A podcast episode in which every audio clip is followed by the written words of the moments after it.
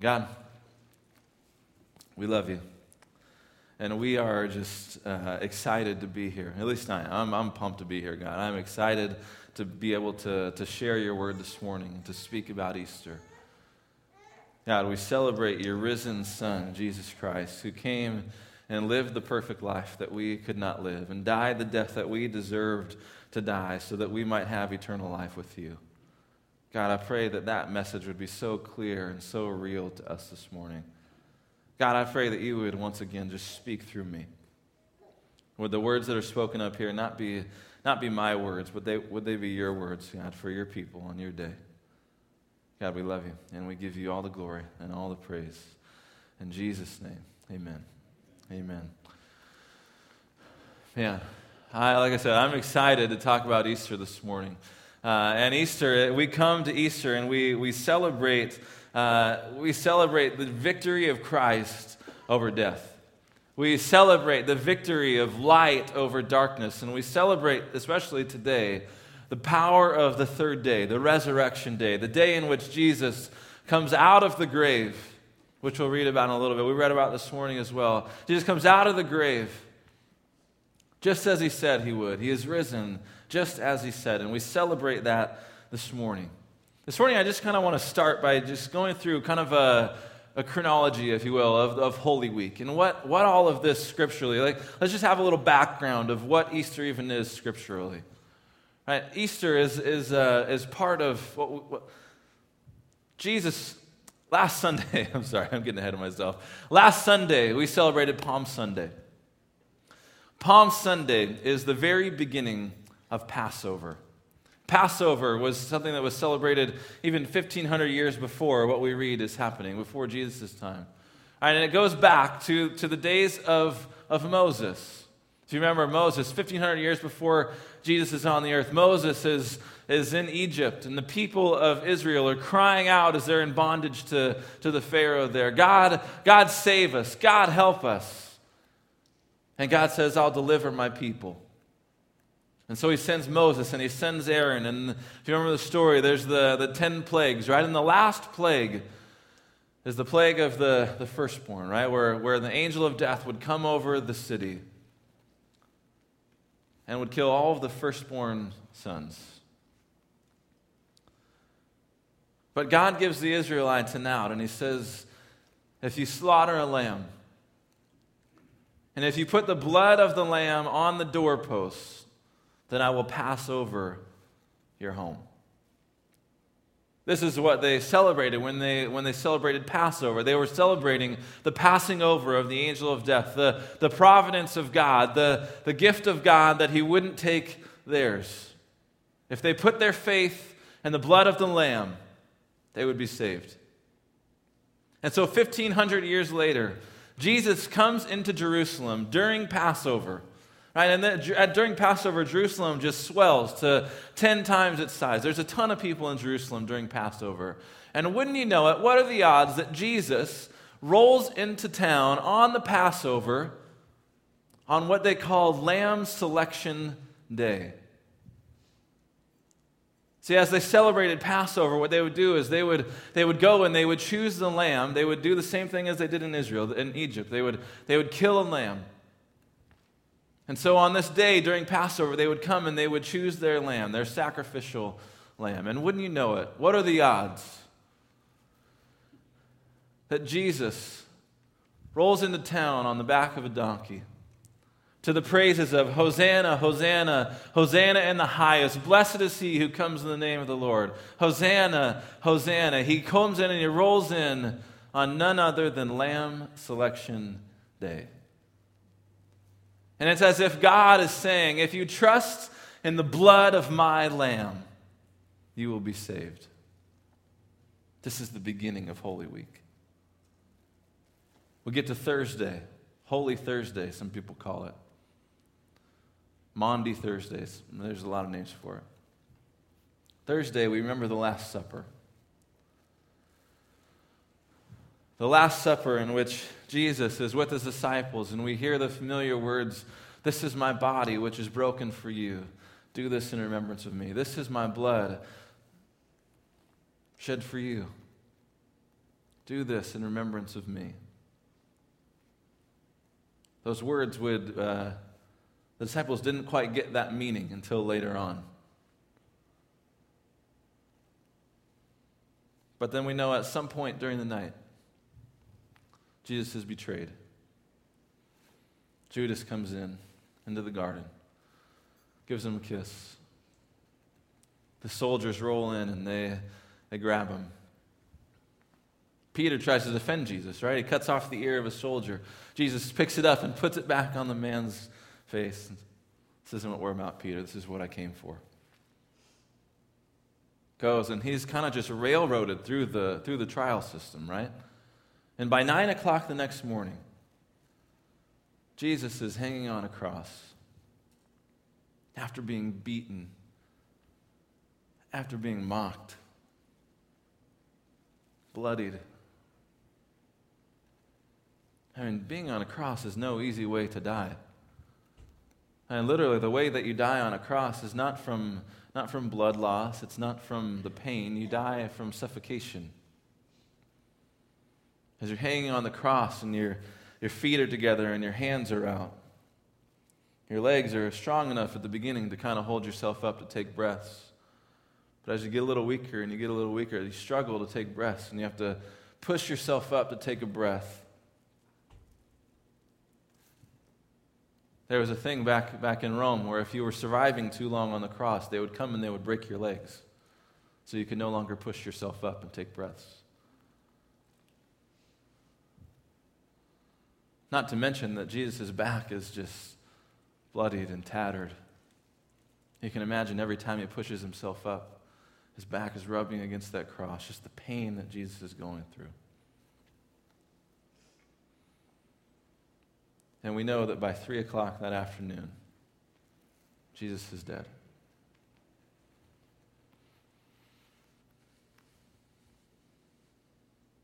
The disciples, of course, want to bury Jesus. And so they, they have a lot to do, and, and just it's illegal for them to bury Jesus on the Sabbath. And time was a little different back then. Time wasn't, uh, we did, they didn't go 11.59 and 12 for the next day. It was at sundown. Sabbath began at sundown. And so they had to do all the preparations and get Jesus down off the cross. It says they have to, to wrap spices, about 75 pounds of spices, and, and wrap him up, and they put him in the tomb before dark. Apparently, they get it done. If they did it in the, in the guise of darkness, that's not in Scripture, but they got it done. Jesus is in the tomb. And that's Friday. That's Good Friday. Sounds really good, doesn't it? Good Friday, day one. Jesus is on the cross. Saturday, day two. You can imagine what the disciples are feeling right now. The disciples have, have basically just gone from, from high to the lowest low. They're coming into the city, and people are just praising Jesus. Hosanna, Hosanna, Hosanna in the highest. Blessed is he who comes in the name of the Lord. And they're, they're rolling in like they're the kings of the place. Man, Jesus is, is now going to be the ruler, and we're, we're his 12 disciples. This is going to be awesome. This is going to be great.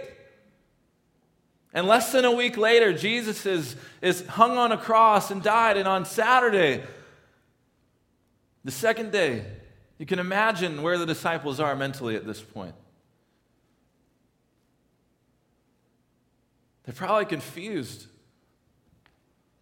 disappointed, scared. Who's next? We were the closest followers, and they killed him. That, that was quick. Are we next?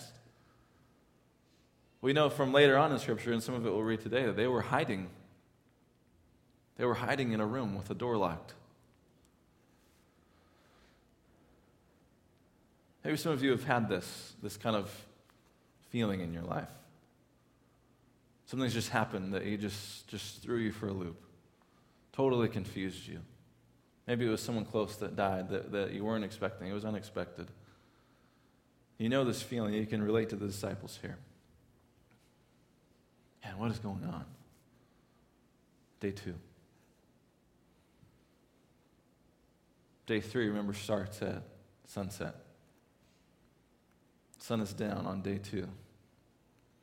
And we know from Scripture that at some point in the dark of night, the light shines through. At some point in the darkness, Jesus has the breath of life back in him. And he's alive. And he's alive. I mean, this is this is amazing. I mean, think about this. This is, this is exactly what Jesus had said would happen. Jesus predicted this over and over again. Right in John chapter 1. Right, it puts John chapter 1, right, verse 29 says this. The next day, John saw Jesus coming toward him and said, Look, the Lamb of God who takes away our sins, right? It goes back to this, this lamb imagery on, on Selection Sunday, right? This lamb, behold, the Lamb of God that takes away our sins. And then we get to Saturday and we get to sundown on day three, and we go over, I'm sorry, we go to Luke chapter 24. Luke chapter 24 is where we're going to be hanging out a little bit today. And we don't exactly know when. We don't know exactly when during the night this happened, but we know that sometime in the darkness of light, the darkness of night, that light shone through. We know that sometime in the middle of the night that Jesus comes back. How appropriate is this? Isn't it, doesn't it always seem like in our darkest places is when it seems that Jesus shines through? When we're in the darkest places of our life, that God seemingly, seemingly comes to life for us. That we maybe feel Him in the, in, the real, in the real way for the very first time. And, and everyone knew this was going to happen, right? Everyone knew this was going to happen. I can tell you this the Pharisees and the Roman government, they knew that this was going to happen. Jesus said it was going to happen. You know how I know the Pharisees and Roman government knew it was going to happen? What did they do to the tomb? They rolled a stone in front of it, they sealed it, they put soldiers there just in case. They knew it was going to happen. Jesus had called it, Jesus had said it. The disciples knew it was going to happen. Jesus had said this uh, three times to them. And where were they? Where were the disciples? Well, they were there, right? I mean, along with Lazarus, who was also raised from the dead, right? He was there hanging out, like, yeah, he did it to me. He could do it himself, right? There was blind Bartimaeus there. All 5,000 people that Jesus fed on the mountainside, they were all there to, to witness this resurrection, right? No. Jesus raises from the dead, comes out of the grave to a grand audience of none. To a grand audience of, of none. I just think that's, that's amazing. Jesus said he was going to. And the only people that did anything about it, that actually believed him, were the people that killed him. I want to just kind of go through some events this, this morning as we think about Easter because I want to talk about this, this resurrection that happened. So if you want to, there's, we, could, we could have gone out of any, any gospel this morning, but I want, to, I want to look in the Gospel of John. John chapter 20, I think, has a great story of the resurrection. John chapter 20. And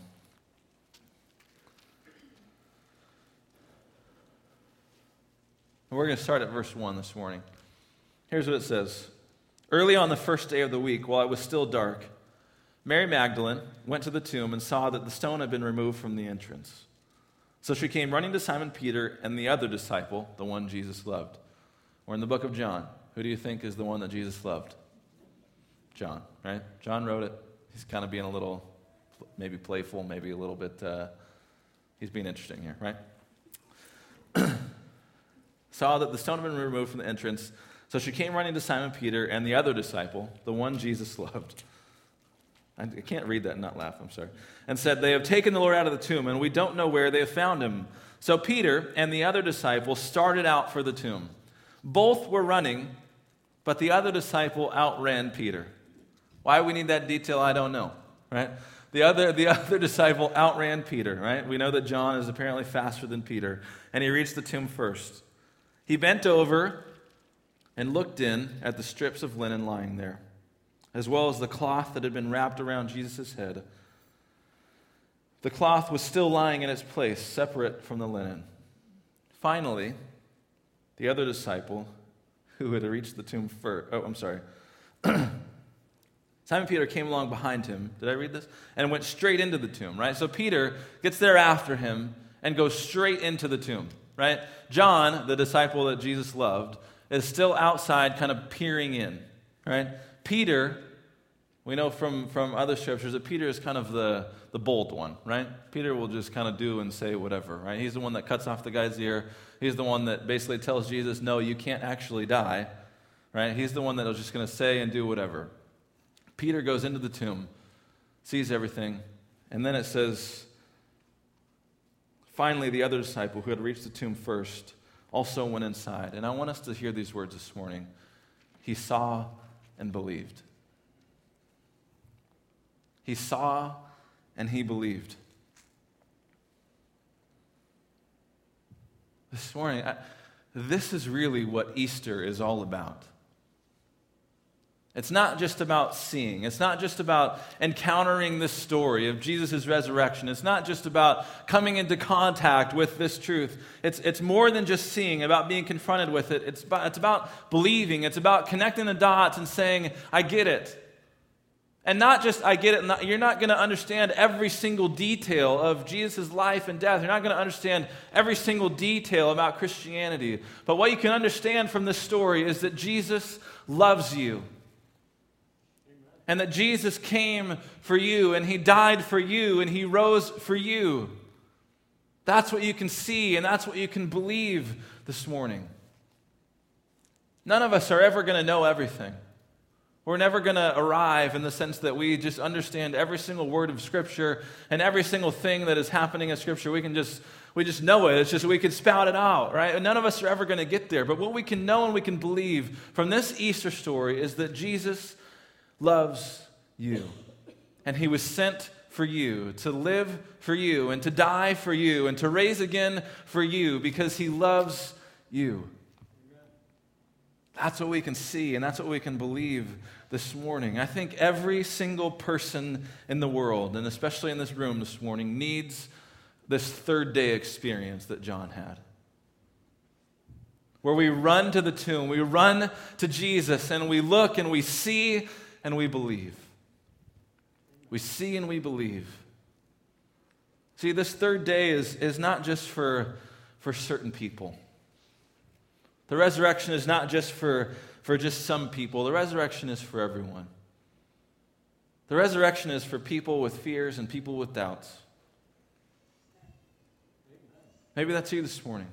Maybe you come to this place and, and you're here and you have fears and you have doubts about what Easter even is, about what, who Christ even is. You have doubts of whether or not it even matters to you or whether it should matter to you about if he's real or not. I can tell you, you're in good company if that's you this morning. See, the third day is not just for those who get it. It's not just for those who, who, who know Jesus. It's for everyone who fears and, and who doubts. I mean, verse 9, even in, even, even in this passage that we just read, I stopped at verse 8. There's a little, there's a parenthesis, right? In verse 9, they still didn't understand from Scripture that Jesus had to rise from the dead. Right, so even John, John sees and he believes, and Peter runs in and he's excited, but they still don't get it. They still don't get it.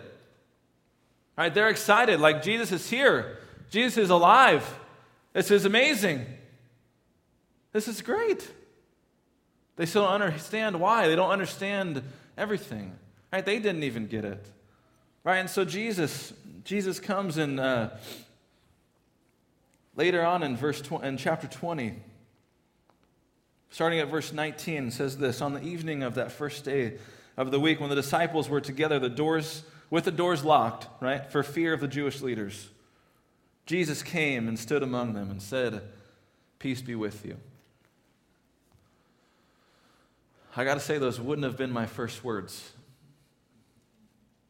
to my disciples who, after I did what I said I was going to do, went and hid in a locked room. Peace be with you. You know what my words would have been? Where were you? I told you I was going to be there. I told you on the third day I was going to rise again. Where were you? And here you are in a lot. I would have just lit into him. And Jesus says, Peace be with you. And he shows him his hands. And he lets him touch him. There was one person who wasn't there.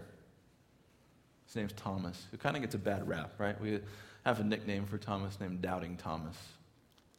This is kind of why we have that, that doubt, right? Verse 24.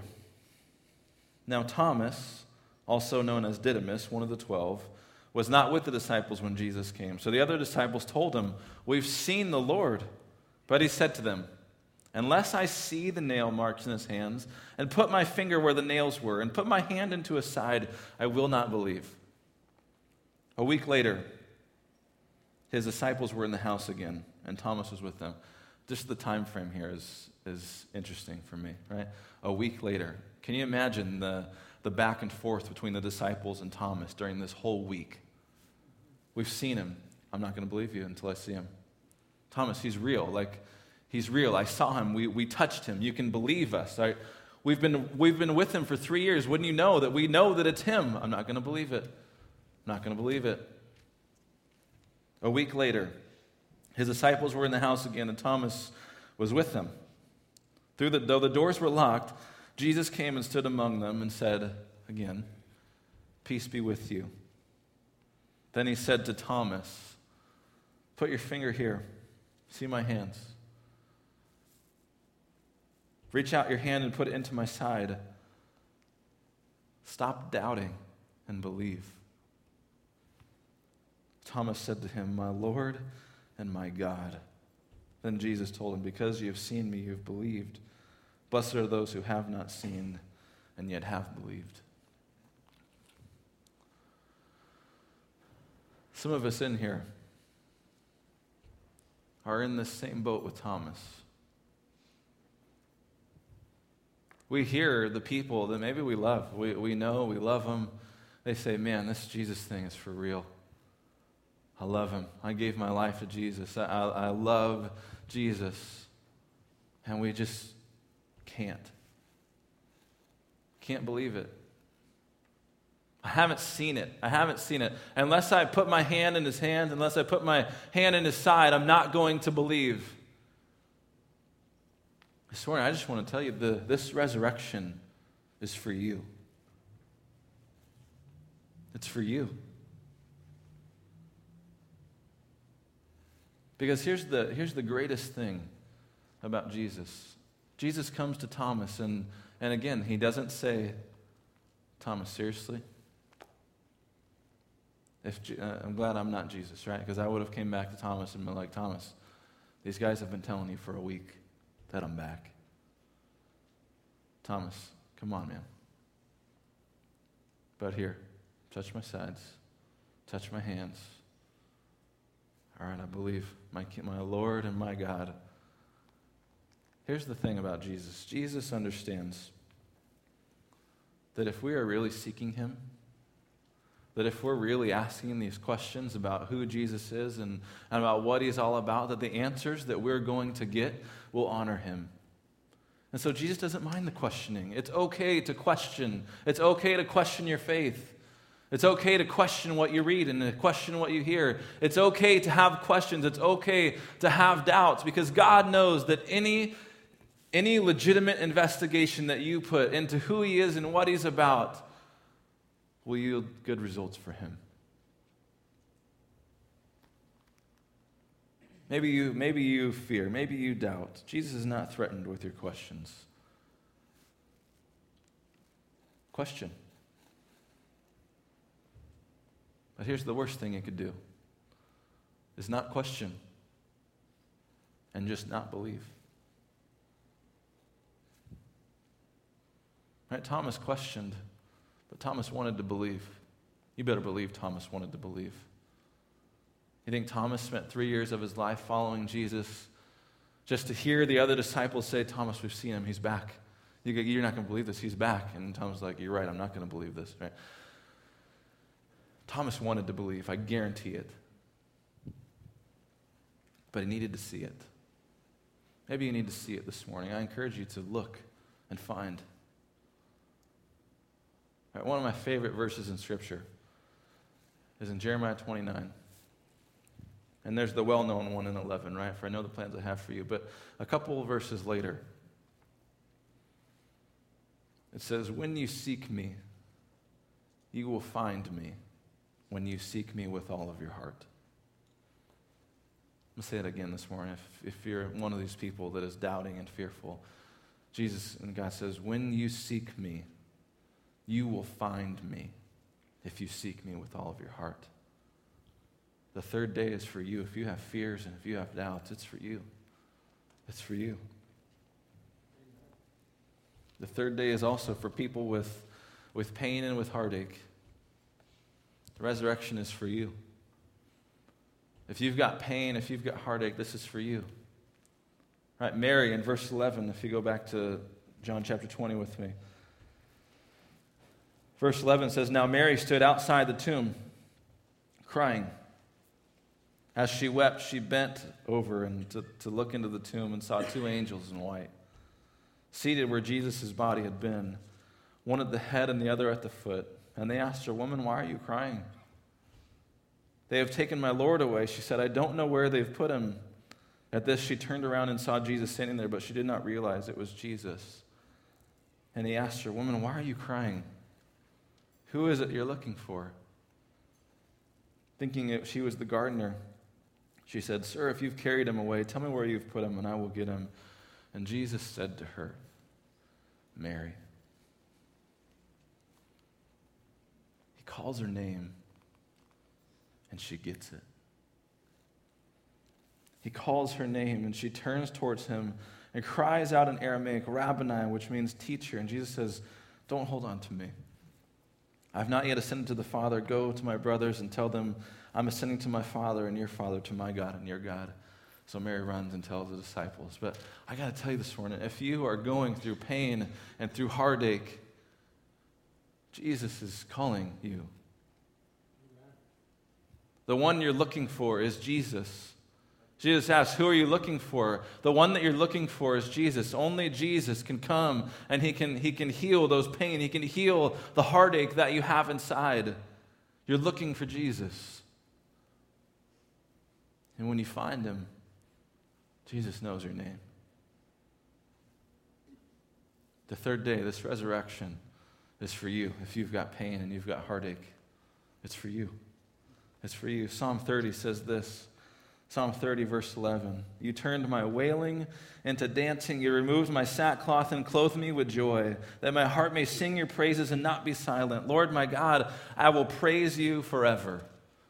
I take this imagery. You've removed my, you've turned my wailing into dancing. You've removed my sackcloth, which is a, a, sign of mourning, and, and clothed me with joy. Right? This, is, this, is what the, this is what the gospel is this morning. The message of the church is not that we will never go through hardships and not that we will never go through pain. The message of the church is that through the resurrection, we have hope that through the pain and through the heartache, that joy comes on the other side. That's the message of the church. That's the message of the gospel. And that's why the third day is for you if you've got heartache and if you've got pain. See, the third day is also for you if you're, if you're needing forgiveness or you're needing restoration.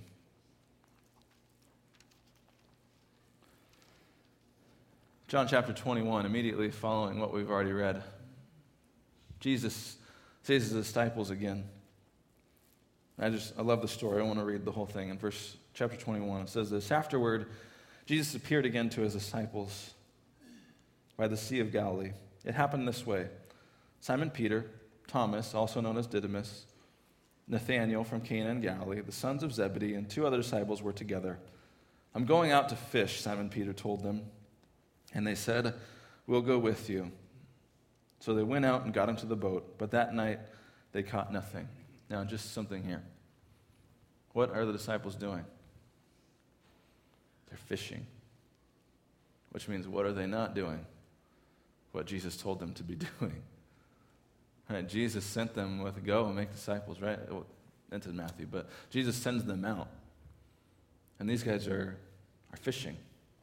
They're not doing, they're not doing what Jesus says. Early in the morning, Jesus stood on the shore, but the disciples did not realize that it was Jesus. He called out to them, Friends, haven't you any fish? Just kind of trolling them a little bit, right? Have you, do you have any fish? I mean, what's going on? You haven't caught anything? Jesus has a real sense of humor if you read, if you read the Gospels. You can't miss it sometimes. So just look for it. It's there. No, they answered. He said, Throw your net on the right side of the boat, and you'll find some. And when they did, they were unable to haul in the net because of the large number of fish. Then the disciple whom Jesus loved, who we know as John, said to Peter, It's the Lord. And as soon, as soon as Simon Peter heard him say, It is the Lord, he wrapped his outer garment around him, for he had taken it off, and jumped into the water. The other disciples followed in the boat, follow, towing the net full of fish, for they were not far from shore, about a hundred yards. When they landed, they saw a fire of burning coals there with fish on it and some bread. Jesus said to them, Bring some of the fish you've just caught. So Simon Peter climbed back into the boat, dragged the net ashore. It was full of large fish, 153. But even with so many, the net was not torn. Jesus said to them, Come and have breakfast. None of the disciples dared to ask him, Who are you? They knew it was the Lord. Jesus came, took the bread, and gave it to them, and did the same with the fish. This was now the third time Jesus had appeared to his disciples after he was raised from the dead. When they had finished eating, Jesus said to Simon Peter, Simon, son of John, do you love me more than these? Yes, Lord, he said, You know that I love you. Jesus said, Feed my lambs. Again, Jesus said, Simon, son of John, do you love me? He answered, Yes, Lord, you know that I love you. And Jesus said, Take care of my sheep. The third time he said to him, Simon, son of John, do you love me? Peter was hurt because Jesus asked him the third time, Do you love me? He said, Lord, you know all things. You know that I love you. Here's why this is important Peter.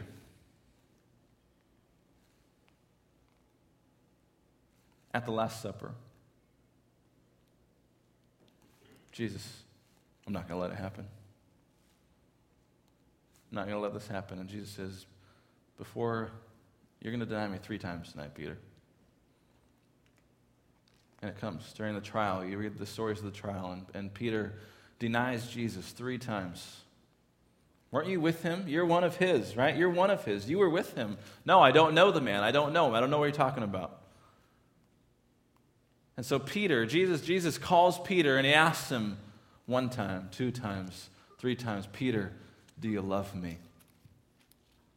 Then go, feed my sheep. And go, feed my lambs. Then go, go. Peter, I know that you've messed up. Peter, I know that you didn't, that I know you feel like you screwed up. Peter, I have a plan for you.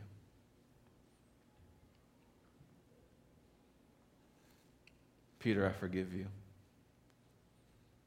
Peter, go feed my sheep. Peter, go. Maybe you're in this place this morning and you need that restoration. You need that forgiveness. You just feel like, man, I've let God down one too many times. I've let him down. I don't know what I can do. Can I tell you this morning that the resurrection is for you? The resurrection is for you.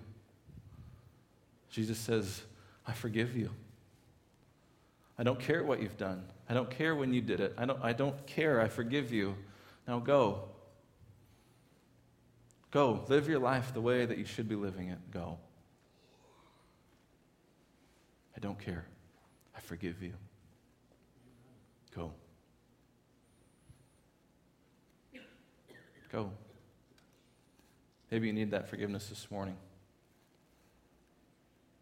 Can I say it's just an ask away for you? That forgiveness can be yours today. And what better day than on Easter? The resurrection is for you if you have, if you need forgiveness or you need restoration. Jesus calls to you today and he says, I still love you. I still want you.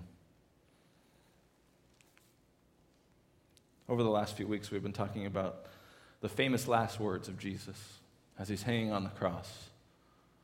Right, we talked about, Father, forgive them, for they don't know what they're doing. Right, we talked about, it is finished, those words.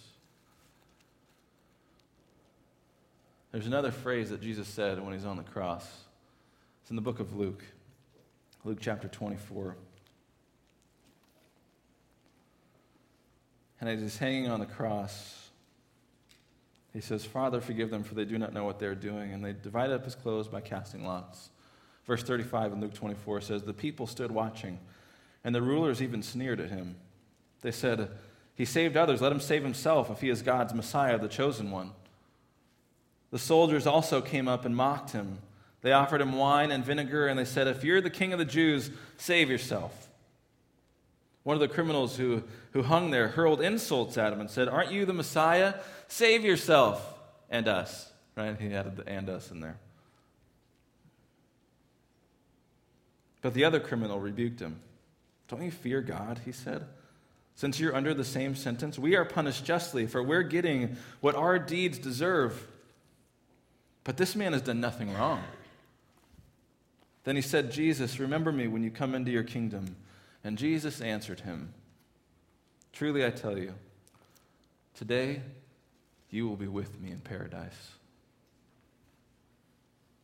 Today you will be with me in paradise. This morning, you and I are on one of two boats or on one of two crosses, I should say. Either you are in a place where you're hanging on a cross, hurling insults at Jesus, or you are on the cross and you recognize who Jesus is. And you know who he is. You believe he is who he says he is. You believe he can do the things he says he can do. You believe that Jesus rose and, and, and rose from the dead. He died on the cross and rose for you. Maybe that's you this morning. We are one of two criminals. Which one are you? Which one are you?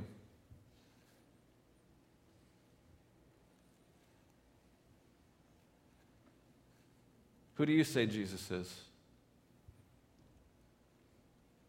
Do you love him?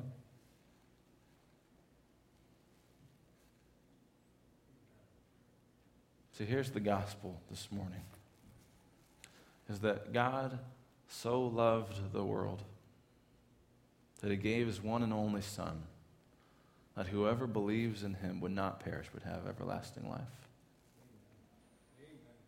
The man on the cross who said, This man has done nothing wrong. He recognized who Jesus was, he saw, and he believed. Jesus responds, Truly I tell you, today you will be with me in paradise.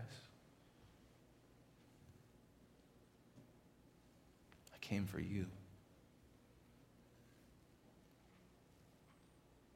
Which criminal are you? Who do you say Jesus is?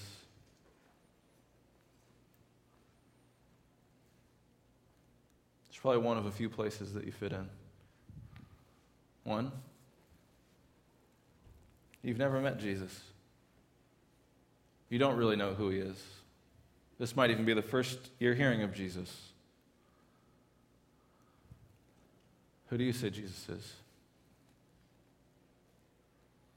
Some of you have been going to church longer than I've been alive. No offense.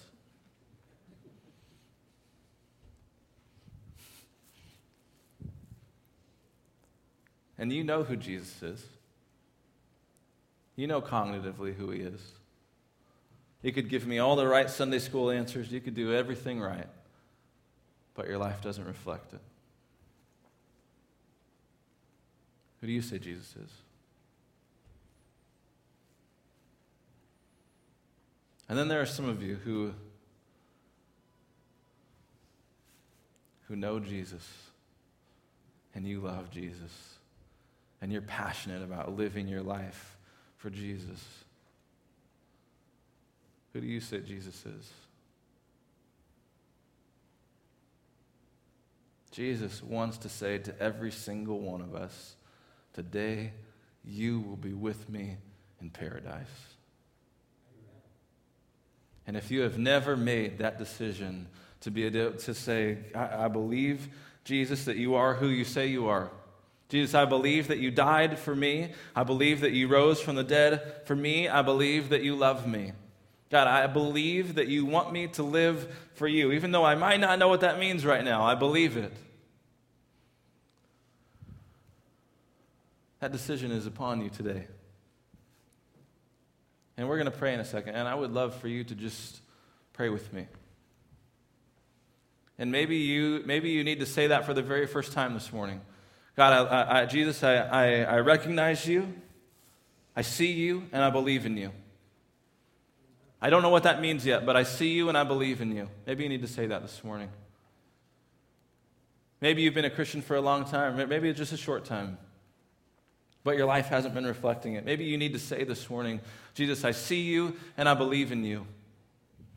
And I know what it means to live for you, and now I'm going to go do it. Maybe you're, maybe you're in here and you've been following Jesus wholeheartedly. You have a passion for Jesus. You love Jesus. Maybe you need to say this morning, God, help me to see the people who need to see and believe. Help me reach the people to see and believe. Let's pray this morning. God,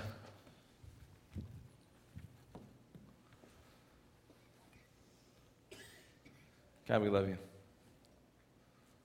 God, and what a day to be faced with the reality of John 3:16.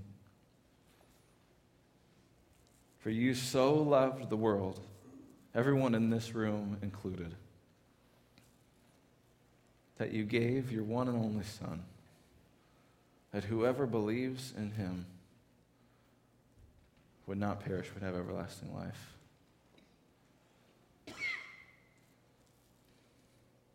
God, there may be some in this room who have, who have never actually said the words, I believe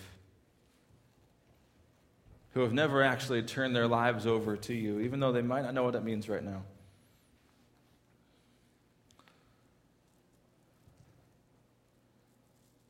God, I pray that this morning they would just pray this prayer God, I see and I believe. Help me to live it out. God, and if there are those who have, who have already made that decision to, to believe in you and to they already believe, but they haven't been living it out. My God, my prayer is that they would, they would say this prayer that God, I see you and I believe you. I know you are real. I know how I should be living. God, help me to live like this. Help me to follow your call. Help me to answer your call. God, there are those of us who are here who, who love Jesus, who have a passion for Jesus, who, who follow him every single day. And God, my prayer for us is that we would just have a heart for those who do not know him yet.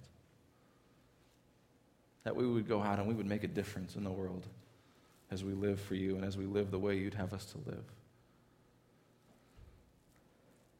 God, every single one of us in this place wants to hear the words, Today you will be with me in paradise.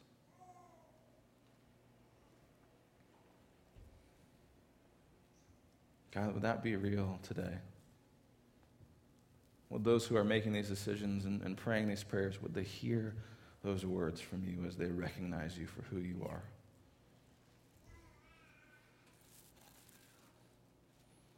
God, we love you.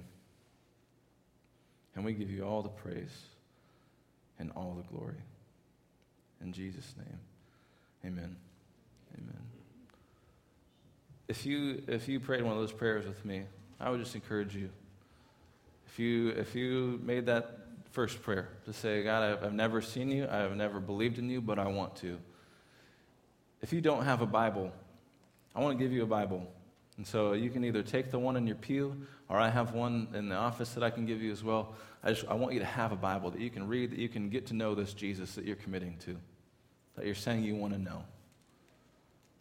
If you're one of those people who prayed the second prayer, who just say, God, I want to live it out, I, I'm going to be praying with you this week.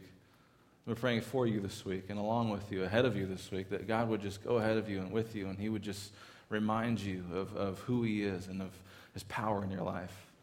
And if you're one of those people who prayed that third prayer with me, God, would I just have a heart for those who don't know you? My prayer is that you come in contact with one of those people this week and that you would have the boldness and the, the understanding to, to lead them in that. And what a day. What a day. He is risen. He's risen indeed. Would you stand with me? I just want to pray a prayer of blessing over you this morning. So, would you just hold out your hands and just receive this? May the God who sent his Son to live the life you could not live and die the death that you deserve to die so that you might live eternally with him, may he go with you. May He go ahead of you. May He be in your workplaces, in your homes. Would it be evident in your life? And would you go out and make a difference for Him this week? Go in peace. Go in peace. He is risen. He is risen indeed. Amen. Amen. Go ahead.